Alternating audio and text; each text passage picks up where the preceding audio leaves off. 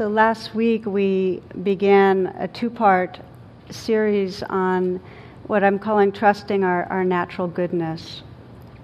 And the inquiry really is what would our life be like for each of us if we had a deeper trust in a sense of basic goodness within us? That's, that's the inquiry. And I began last week with one of the, I think, very kind of profound offerings from Albert Einstein, which was he, he said the most important question that any of us could ever ask is Is this universe a friendly place?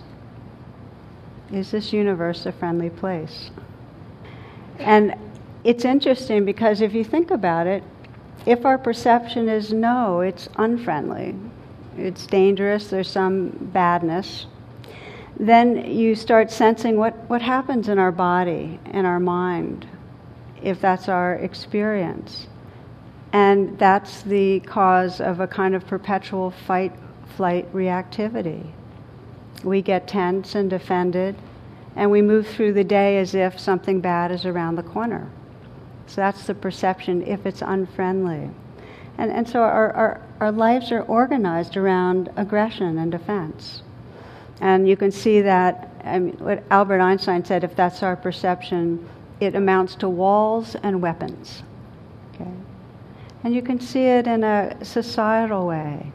That if there's a perception of there's not basic goodness in us or in other people, if there's mistrust, where do we put our energy and our money? It's into drones and military aggression. Okay? And in contrast, if the world is a friendly place, if there's a basic potential within beings to, to love and be loved, where do we put our energy then? If I take the, the example of, of drones and aggression, military aggression, it's to putting into social services, into education, into health. We try to help. So, most of us have touched within our own beings a sense of innocence or wonder, of love, of wisdom, of compassion. Most of us have touched that, and there is, in some way, a sense that there is goodness here, and by extension, it exists in our universe. I'm not saying we believe it 24 7, but we've touched it. And when I talk about basic goodness, what I'm talking about is those moments when we touch a sense that there is a wakefulness, an openness, a tenderness in our being that exists in beings. Another way to say it in the Buddhist tradition is trusting in Buddha nature. That we're trusting that there's some innate intelligence, awareness, love within us. So, this inquiry that we're exploring last week and this week isn't um, some purely psychological, let's affirm ourselves and remember that we're good. It's a profound and radical inquiry. Can we begin to perceive and trust that Buddha nature, this awareness, awareness that's radiant and loving, is awakening through our being? That's how deep this inquiry is. That it's awakening through all beings, through life. When our perception is friendly, friendly universe, that this potential's in all of us, instead of walls and weapons, we really emphasize what I sometimes like to call tend and befriend. It's not my term, but I think it goes nicely together tend and befriend. That's really our inclination. I want to share um, a story. Some of you might remember. This is, uh, first heard it through uh, somebody I love, colleague uh, Sylvia Boorstein, who's a um, Buddhist teacher. And she talks about a man named Phil, who is a Buddhist practitioner in New York, who describes being mugged at gunpoint. And I'll, I'll read you the description. Phil had worked with loving kindness practice for years, and then one evening on a small side street in Soho, a disheveled man with a scraggly beard and dirty blonde hair accosted him and demanded his money. Phil gave him over $600 that he carried in his wallet. The mugger shook his gun and demanded more. Stalling for time, Phil handed him his credit cards and his whole wallet. Looking dazed and high on some drug, the mugger said, I'm going to shoot you. Phil responded, No, wait, here's my watch. It's an expensive one.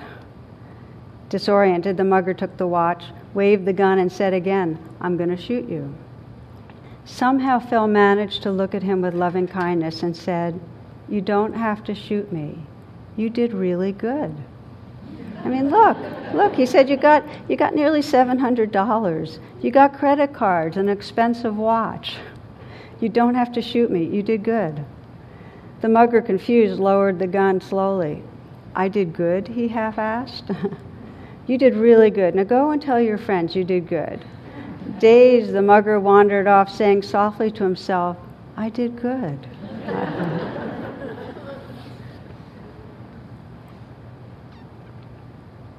so, would this always work?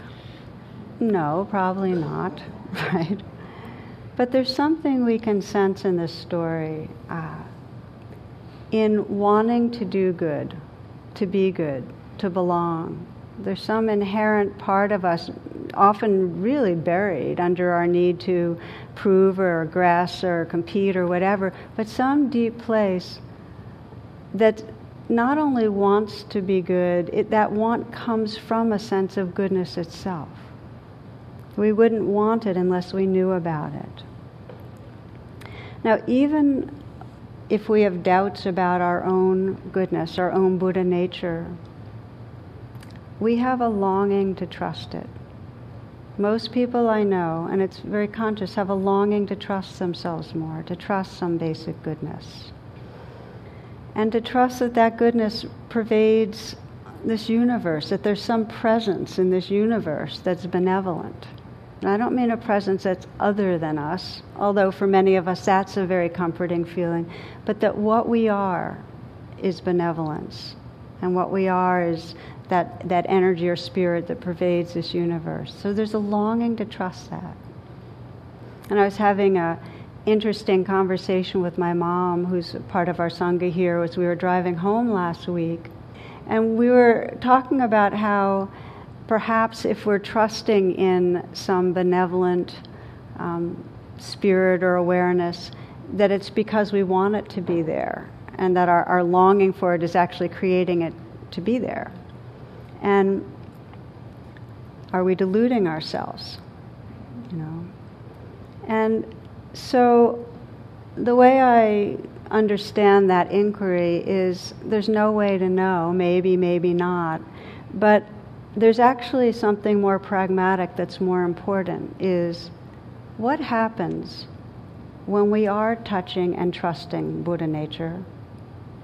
And what's it like when we're really doubting ourselves? Just that, in a pragmatic way, really deepens our wisdom.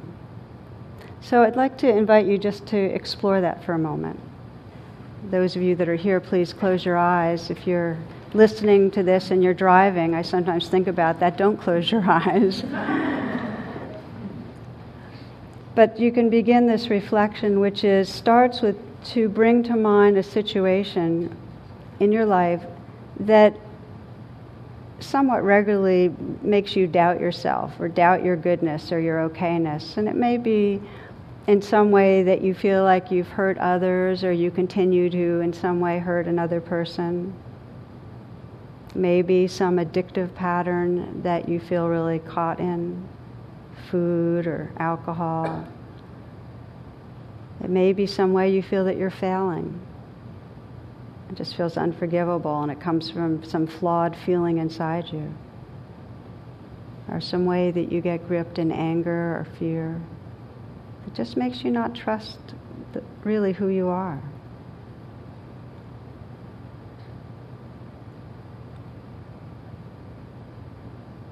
reflect and sense when you're caught in that, when you're caught in this not okay self, self that feels in some way flawed or not enough.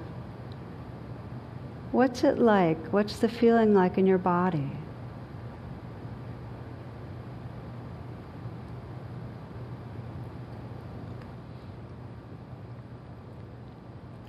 How does your heart feel?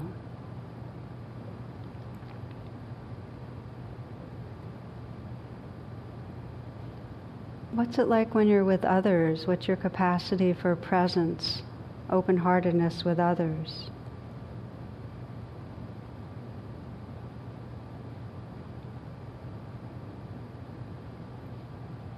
You can just flash on what's true for you. How do you perceive others? When you're feeling bad about yourself, how do others appear to you? Do you see their goodness? Do they seem trustworthy?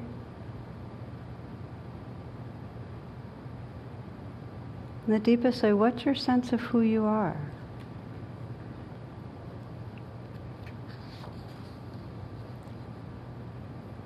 And move your attention into a different situation, different way of thinking about yourself, where you bring to mind something that does help you to trust your goodness, to trust your capacity to love, to trust your honesty,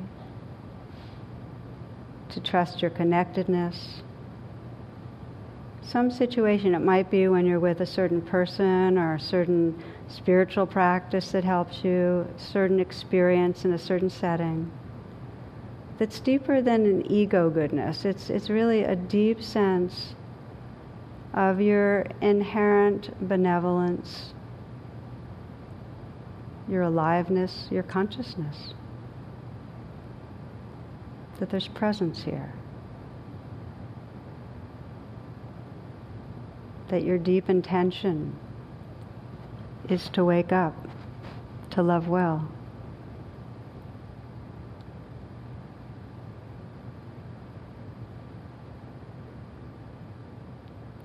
And when you get in touch with that, when you get in touch with the goodness of your aspiration, of who you are, What's that feel like in your body?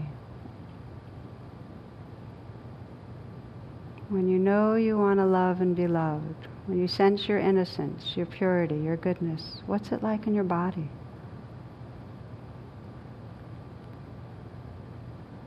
And in your heart?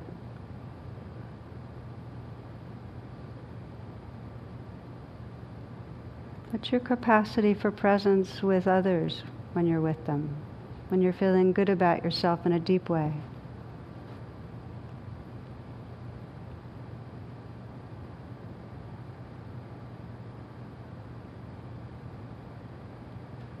How do you perceive others? What's the lens you're looking through?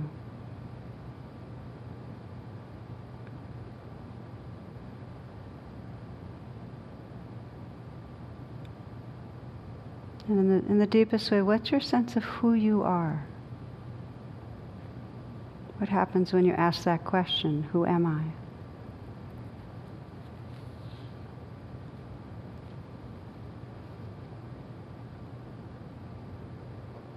Again, you might ask yourself, how would my life change if I dedicated myself to perceiving and trusting this Buddha nature, this basic goodness?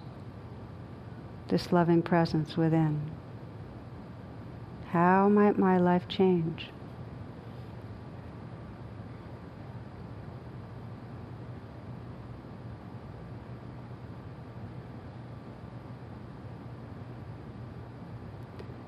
Just take a nice full breath and come on back.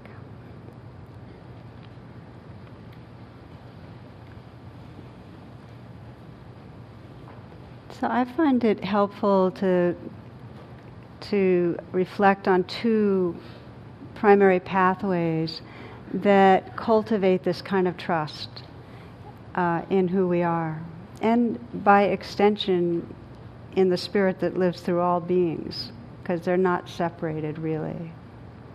And the first pathway is the kind of start where you are pathway, which is where we might start with feeling doubt or feeling reactive or whatever. And how do we find our way home to, to trusting when we're caught up in that kind of suffering? And the second pathway is intentionally directing our attention to goodness, looking for it, bring our attention to it, because our habit is to fixate on what's not okay. So it helps to widen the lens and include more fullness of what's true when we intentionally look for goodness. Okay, so start where you are and attending to goodness. Those are the two ways. And we we are just going to review them one at a time, do a little practice with them, and um, see how that goes. The first way, if we just looked around for goodness, we'd end up uh, kind of avoiding and not really contacting the layers of self doubt. And that's really necessary because most of us, to the degree that we're having a hard time, to that degree, it comes because we don't realize who we are, because we live in a limiting self story that's telling us something's wrong with me, I'm falling short, I'm not okay. Okay, to the degree we're suffering, it's coming from, in some deep way, a self doubt, an illusion about ourselves. And there's a fear, and, and it's an illusion about others too. It's an illusion that, that others are inherently going to cheat us or be dangerous in some ways. And you can think of it with others. There's this fear like, what will happen if I put down my defenses, if I put down all the controls, strategies? And the fear is I'll get hurt, I'll get stepped on in relationships. We know it, the sense that, well, if I open up and expose what's really here, I'm really honest about my vulnerability. If I express love and, you know, just go ahead and let others know how much I love them, what's going to happen? I remember some years ago, I, there's this really big kind of cartoon, and it had two snails that were sitting at a bar talking. And, you know, one snail said, So I built up my courage with her. You know, it was a romantic setting. Things were going pretty good. So I said, all right, I'm going to go for it. And I, I got out of my shell and she looked at me and said, ew, gross, you're a snail, you know, slimy, you know. So he exposed himself, and that's what happens, right? So that's our fears. That's going to happen. So are we supposed to then let everyone know our neurotic undercurrents that are day in, day out there? Are we supposed to let people know that? Are we supposed to blog about it? Are we supposed to put our password, all, our passwords onto Facebook? You know, are we supposed to let everybody into our lives? So these are the kind of things we have these these doubts and fears. The world will hurt us, and in a similar way, we're afraid of trusting ourselves because what will happen if I go ahead and try to see the goodness? Then will I get really indulgent? Will I really end up becoming a worse person than I am right now? You know, will I become careless and narcissistic and take advantage of other people even more? So there's this fear that if we don't keep judging ourselves, that we'll lose our motivation to change. Does that make sense? Some of you might remember the story about a, CEO of a large company who's greatly admired for his energy and his drive, but he had one embarrassing weakness, and that was each time he'd enter the president's office to give his report, he would end up wetting his pants.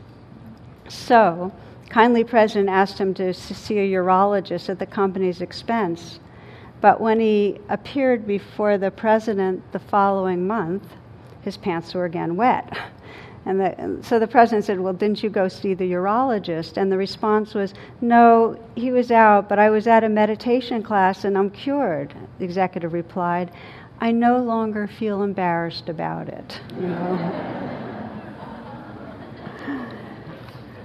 so that could bring up more fear. It's like, okay, are we going to, you know, make peace with all our imperfections and not do anything about them, so to speak?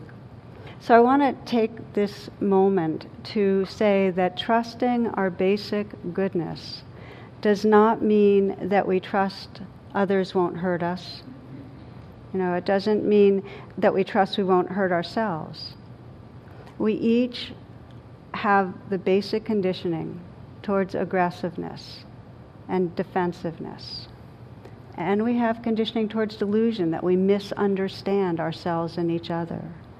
And out of that conditioning, it plays out in ways that we do can and do cause harm. So trust doesn't mean we think, oh, okay, I can trust myself or another person not to be living inside their delusions and aggressions and causing harm. We can't trust that. So, the response to the question, well, what can I trust? I like the Islamic saying, praise Allah and tie your camel to the post, you know? And, and another way to say it is that we bring a tremendous mindfulness and compassion to the realm of conditioning, to that ego realm. A tremendous mindfulness and compassion. And hand in hand, we remember this is conditioning. It doesn't define me. This aggressiveness, this defensiveness, these addictive patterns, they don't define me. They're conditioning. There's something more, something deeper. This is Chogyam Trungpa, a uh, Tibetan teacher. He says, according to the wisdom of the Buddha, we are basically good. We possess what is known as basic goodness. Then we develop an overlay of tricks to shield ourselves from being embarrassed or from feeling too painful or naked, grasping, aversion, all the weather system. So we develop this overlay of tricks, and these are habitual tendencies, but they are not fundamental. We each have this conditioning, every one of us. And we have something more fundamental, which we touch, which is this awareness, this capacity to love, this awakeness that's here, presence. To the extent that we identify with our conditioning, we suffer, and to the extent that we can remember and perceive and trust this fundamental loving awareness that's here, we're free. So I'd like to say that it all really does come down to identity. Um, it's not about pretending the conditioning is not here, it's just remembering who we are. And I heard a, a beautiful example of this from a friend of mine, a teacher who teaches six year olds. And um, as you know, six year olds space out and they don't listen and they act wild and crazy and so on. They're, they're not designed to do what we try to make them do sometimes in school settings. And he found that early in his career he'd get impatient and he'd uh, get critical and he'd raise his voice and he'd get controlling. But then he did a kind of process with himself and he asked himself, well, what is it that is really my intention with these children? And his intention, he just, he, what he found, was really to contact who's there. He wanted to make contact with who is there. So he came up with a new strategy, which was when somebody was going kind of wild, he'd sit with them. And he'd sit with them for a while until he finally got eye contact. And in that moment, he'd say, Oh, there you are. And amazingly, with the eye contact and him kind of acknowledging, oh, there you are. You know, he saw them. He saw the consciousness there. They'd begin to cooperate. Something deeper than their conditioning had been contacted. Do you understand? That that's what we can do. We can, oh, there you are, to our own presence, our own loving nature. Oh, there you are, to the one we're with not necessarily in words, but it's what we're looking towards and we're seeing and we're bringing out. This is the possibility of this path of trusting basic goodness. So there's suffering when we can't make contact with that presence within our own being, when we can't see beyond the conditioning. And the more that in our early history, with family, with significant caregivers, and in this culture, the more that there was severed belonging. In other words, the more there was a lack of, of love and affirmation and understanding, the more we get identified with our conditioning and lose contact with that beingness. And to me, this is a kind of critical thing to understand. It, it's a real natural cause and effect if we felt cut off, if our needs were not met, we end up identifying with the fears and the wantings that circle around those unmet needs. That becomes the source of our sense of identity. More than that, we identify not just with the fears and the wants, but with all the strategies that help us try to get what we want. That becomes the very compelling center of ourself. We forget who we really are. I sometimes talk about the second arrow um, because it's so much a part of this. That think of the sequence severed belonging, unmet needs. So we're here we are very young and wanting to feel understood and wanting to feel loved, and then we come up with these strategies to try to feel better. And what are our strategies like? You know, I mentioned some last week for myself that my feelings of not enough, I moved into an ashram and found that I was a kind of competitive yogi trying to prove myself, trying to be you know, the most spiritual, trying to get approval from others, and then realizing I hate myself for my strategies. That's the second arrow. We feel the unmet needs, we try to take care of ourselves through ways that don't look so well to us, and then we hate ourselves for the ways we try to take care of ourselves.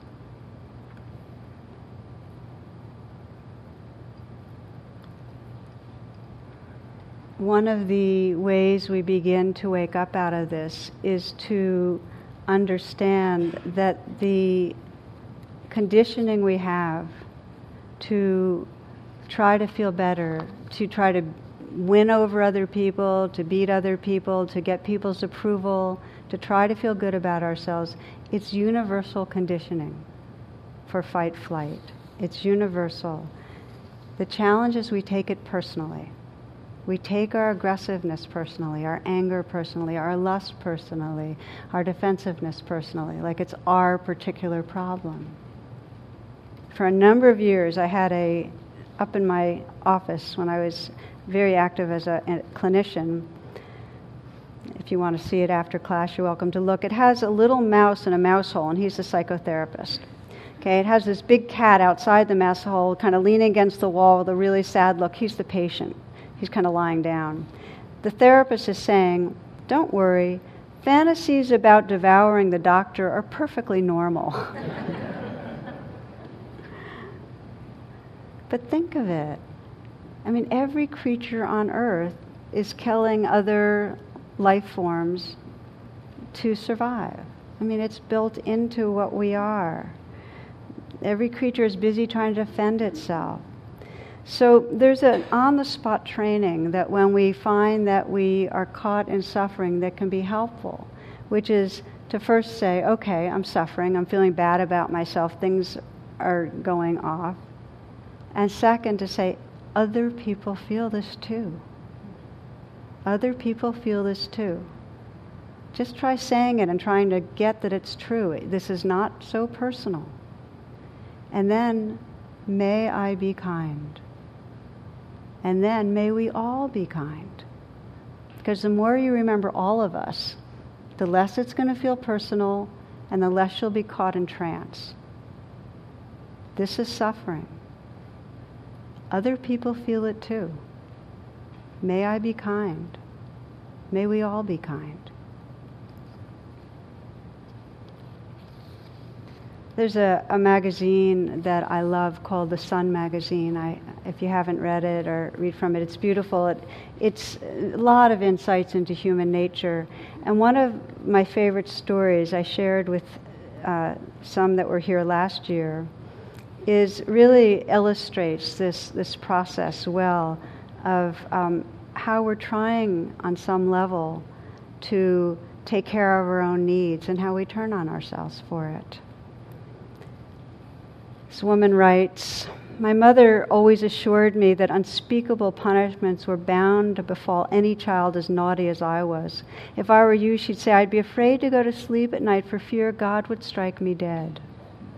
She would speak these words softly, regretfully, as though saddened by her errant daughter's fate. I thought myself unloved and unlovable, not only by my own mother, but by God Himself.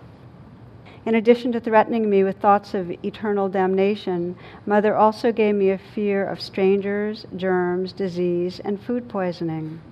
A precocious and imaginative child, I added to the list some bizarre fears of my own, rare ailments learned from medical dictionaries, falling into the wrong dimension, spontaneous human combustion. When I was suspended from my private girls' school at the age of 15 for a harmless prank, the headmistress referred to my behavior as damnable. This was no big news to my mother or me. What was news was that I had the highest IQ and the lowest grades in the entire student body. I took pride in the fact that although I was a dysfunctional underachiever, at least I wasn't stupid. The most devastating words my mother ever spoke came when I asked her if she loved me. Now, I had just been escorted home by the police after one of my many attempts to run away, so it was bad timing on my part. she answered, How could anyone ever love you? It took me almost 50 years to heal the damage from all her ugly remarks. Recently, discussing eat, my eating disorder with my therapist, I related a childhood ritual of mine, intending it to be an amusing anecdote to illustrate how far back my problems went. I even laughed as I spoke, poking gentle fun at myself. It was only when I noticed that my therapist was watching me with sympathy rather than amusement that I became aware of the tears on my own cheeks. This is what I told her. From the age of five or six until I was well into my teens, Whenever I had trouble sleeping, I would slip out from under my covers and steal into the kitchen for a bit of bread or cheese, which I would carry back to bed with me. There, I'd pretend my hands belonged to someone else, a comforting, reassuring being without a name, an angel perhaps. My right hand would feed me little bites of cheese or bread as the left hand stroked my cheeks and hair. My eyes closed. I would whisper softly to myself, There, there, Go to sleep. You're safe now. Everything will be all right. I love you.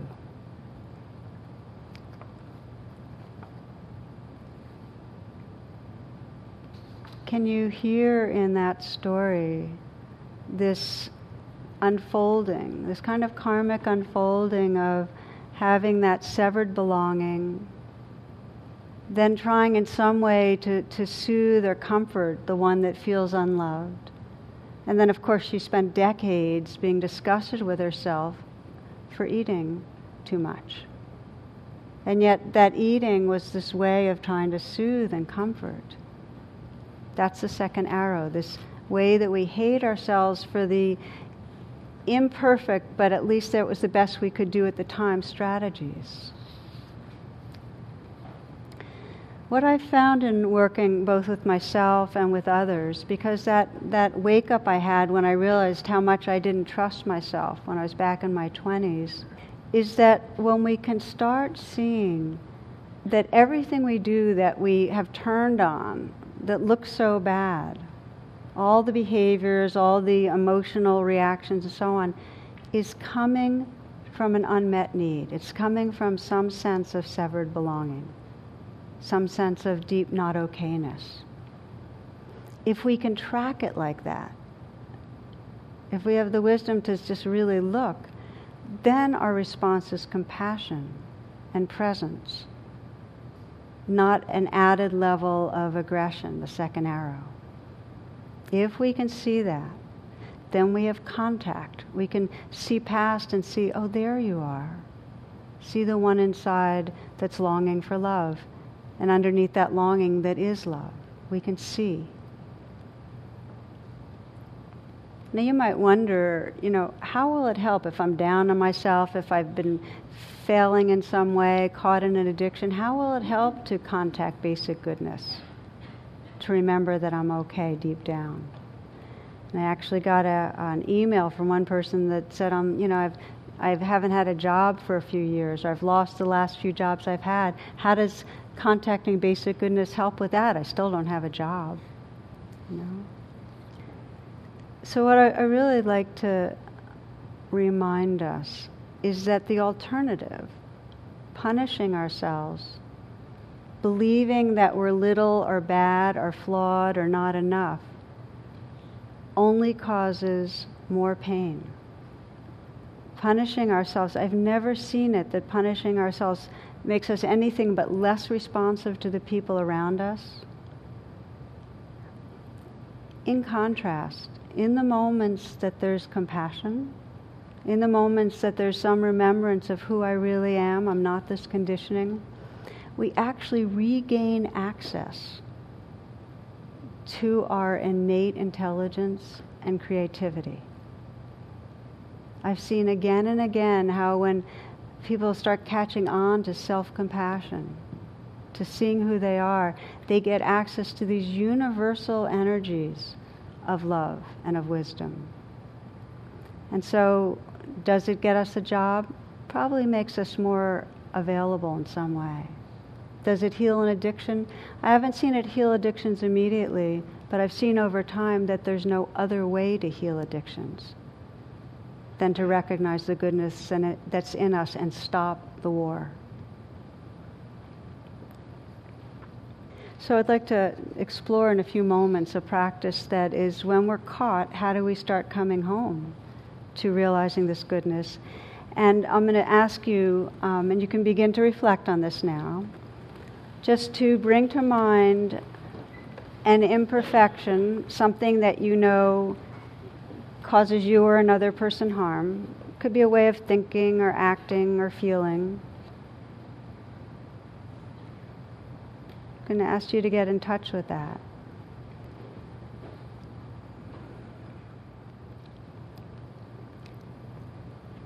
And to consider that whatever it is that you really don't like about yourself, that blocks you from feeling your goodness, whatever it is, and it might be a nastiness, it might be a selfishness, whatever it is, that in some way underneath it is an unmet need. I'd like to read you the words of Sri Nisargadatta. Nisargadatta. He writes, All you need is already within you, only you must approach yourself with love, with reverence. He says, Self condemnation and self distrust are grievous errors. Your constant flight from pain and search for pleasure is a sign of love you bear for yourself. All I plead with you is this make love of yourself perfect. Deny yourself nothing, give yourself infinity and eternity, and discover that you do not need them. You are beyond.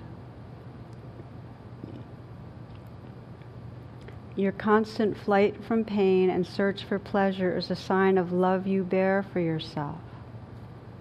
What he's saying is our strategies, whatever our strategy is, an addiction that seems harmful, anger, proving ourselves, it's a sign of love. It's just a very immature and misdirected way of trying to get what we want. So he says, make love of yourself perfect. In other words, let it be an awakened love. Let it be an awakened love. See the unmet need. Offer what it needs to your own being and discover you are beyond.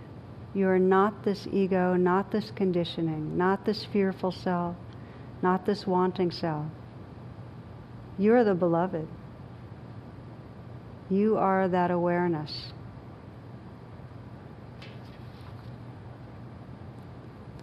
So, in your own process right now, you might sense well, what is that need? Underneath whatever it is that feels imperfect, underneath my anxiety or insecurity, my tendency towards addictive behavior, what's the need? Is that part of you needing love? Is it needing understanding? Is it needing acceptance? Is it needing safety? Is it needing a feeling of belonging, of meaning? What's it needing?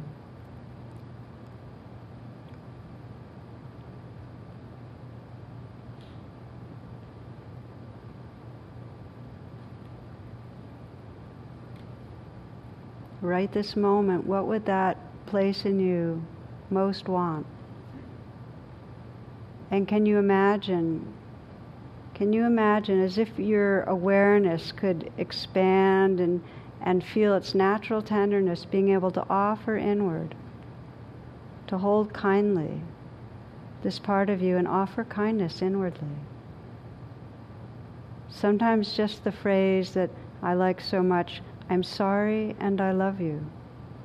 And if you put your hand on your heart, and this is something, if you haven't done, to experiment with, just to feel the touch of your own hand communicating this care to that place that has an unmet need can be so powerful and beautiful.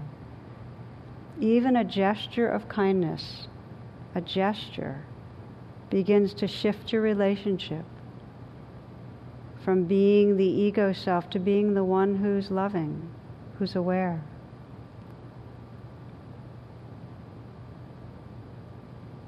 So experimenting, just seeing what happens when you offer kindness or understanding, acceptance inwardly.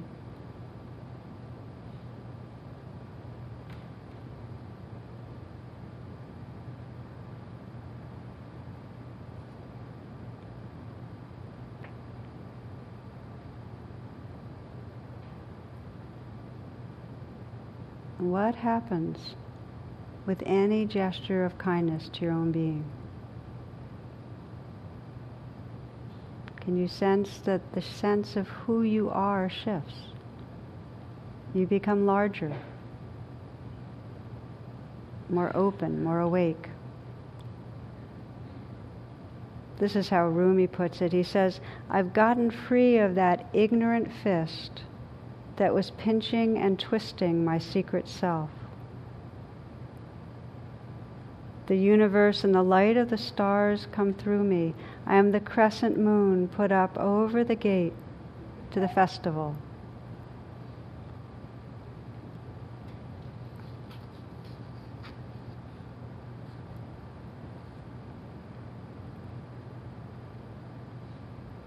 Okay, so taking a nice full breath and opening your eyes, coming back. So, this is the first pathway. This is the pathway of starting where we are and directly sensing, okay, so this is the suffering, this is the feeling of being flawed or not enough, and bringing our attention to the vulnerability under it and offering compassion. And in that process, there's a shift of identity, which is the key piece. Now, the second pathway is intentionally looking towards the goodness. And I think of this in terms of the word namaste, the, that fantastic namaste, I see the divine in you. That's the meaning of namaste. Namaste is that capacity to see past the mask, see past the ego conditioning to the spirit, that light in each of us.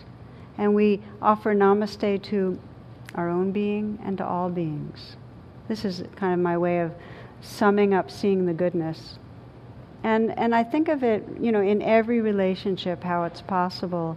I sometimes spend the most time thinking of parenting because parents become such an essential mirror of their children. And when we focus on what we're worried about for them, what does that mirror to them? Well, they start worrying about their ego self, their conditioned self.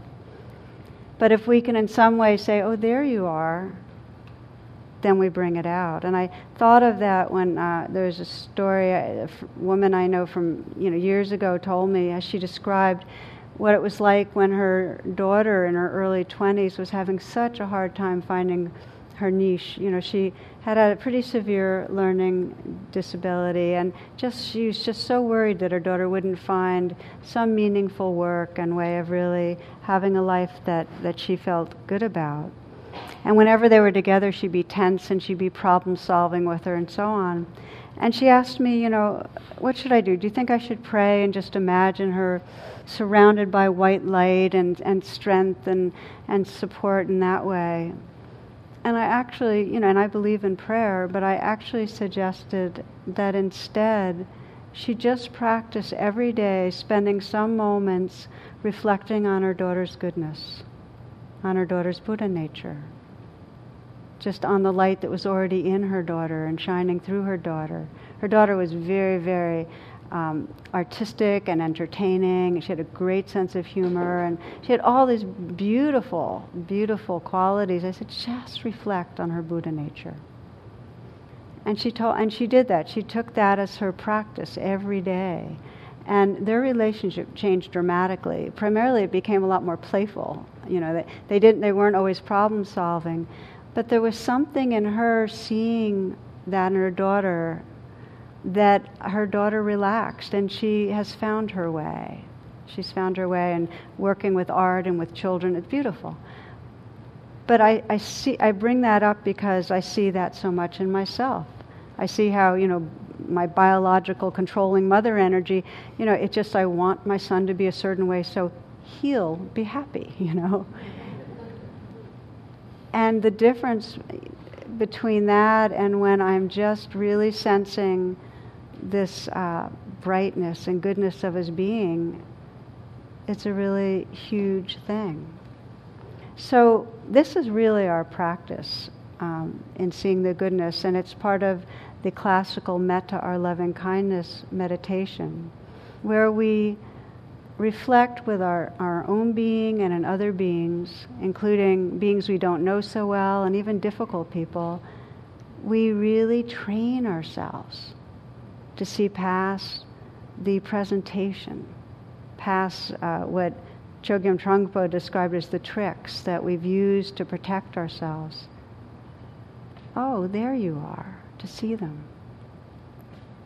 So, because the key element, and we're going to, the last few minutes of this will be on being able to see that within our own being, um, for many it's really difficult to reflect. If I said each day, take some minutes to reflect on your own Buddha nature, it seems difficult.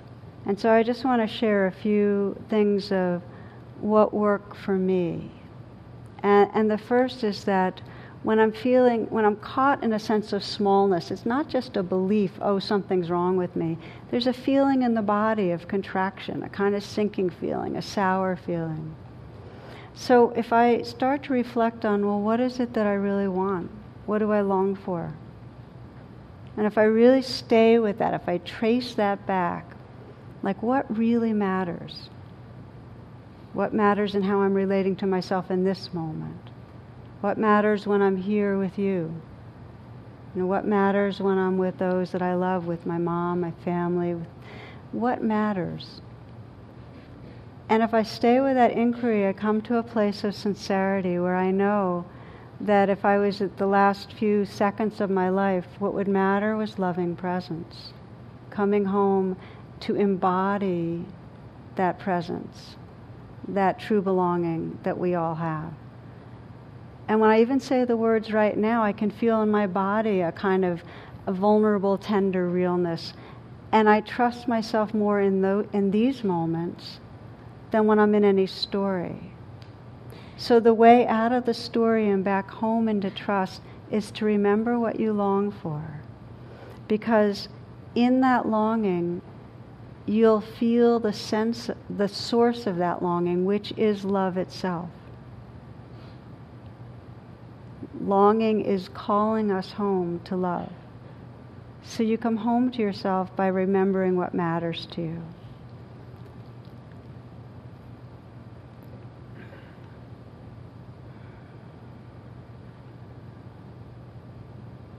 So these two pathways, looking towards the goodness, and when we're really having a hard time bringing self compassion, begins to wake us up to a sense of the presence and the tenderness that is deeper, more fundamental, as Trungpa said, than any of the ways of conditioning.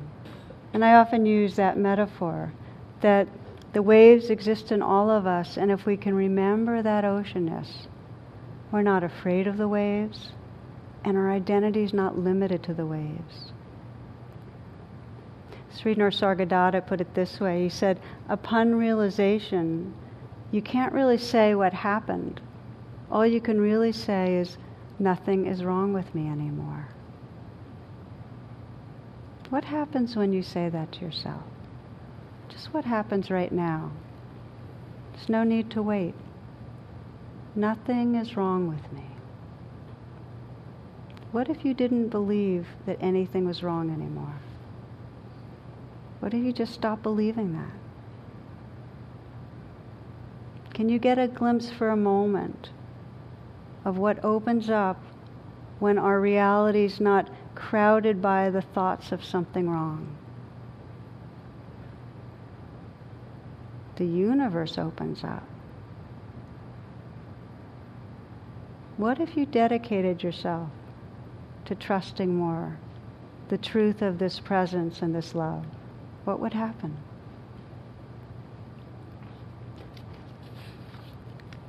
This is from Song of the Open Road, Walt Whitman. He says, I inhale great draughts of space. The east and the west are mine, the north and the south are mine. I am larger, better than I thought. I did not know I held so much goodness. So no one owns the goodness. You know, if you get into trusting your Buddha nature and then there's something and you're thinking you're owning that Buddha nature, then that's, you know, another form of what Trungpa called spiritual materialism. We don't own the goodness. It's just that goodness is the source of this entire life, including these bodies and these minds. This awareness is the source. So it's part of our evolution. It's part of the evolution of consciousness to identify with the conditioning. We're designed to identify with the ego, and it's our evolutionary potential to wake up out of that and perceive and trust this awakeness and openness and tenderness that's the truth of who we are. So we'll close with just a very brief practice in, in offering our namaste to the sacredness within ourselves and others.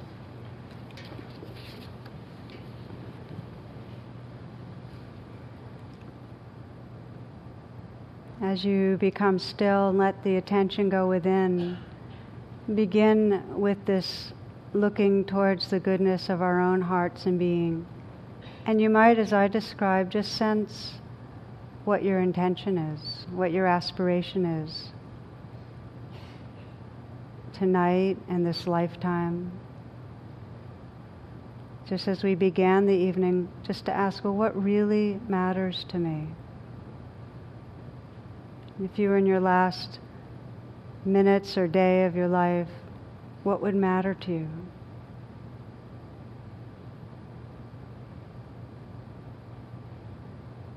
Sensing what you care about.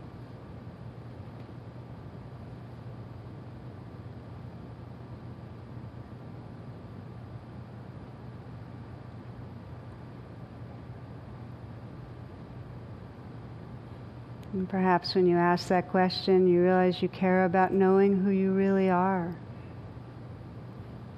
You care about expressing your being with love and creativity, experiencing your full aliveness. Loving without holding back, being love. belonging to love. And just sense as you connect with what matters to you, the essential goodness in that, that you can feel the purity and light and tenderness of being that lives through you, that lives through all of us. Just explore what it's like, just in some way, namaste, just to honor this light, this inner radiance.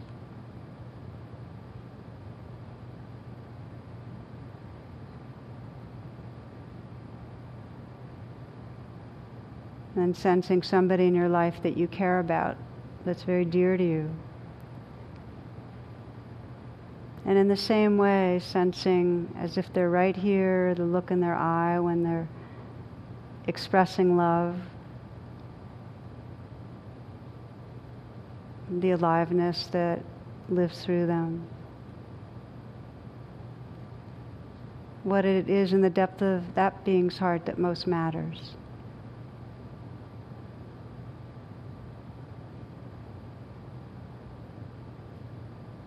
As you sense the spirit that lives through that being, again, namaste, just sense yourself in some way bowing or honoring, loving the spirit in that being.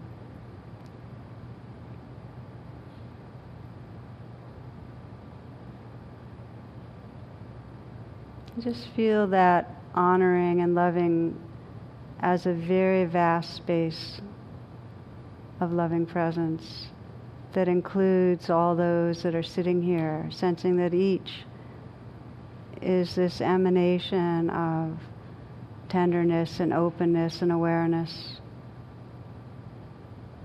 unique expressions of the same light, that all beings everywhere.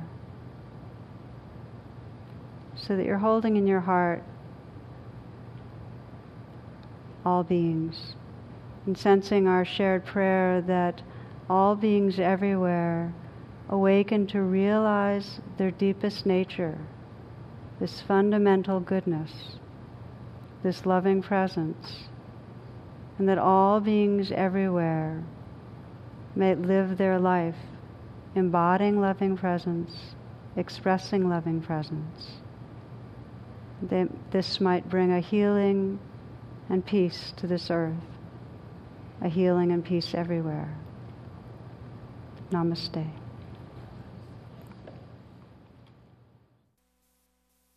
The talk you just listened to has been freely offered. If you'd like to make a donation, learn more about my schedule, or about programs offered by the Insight Meditation Community of Washington, please visit either my website, which is tarabrach.com, or IMCW site, which is imcw.org. Thank you very much. Thank you for listening. To learn how you can support the teachers and Dharma Seed, please visit dharmaseed.org slash donate.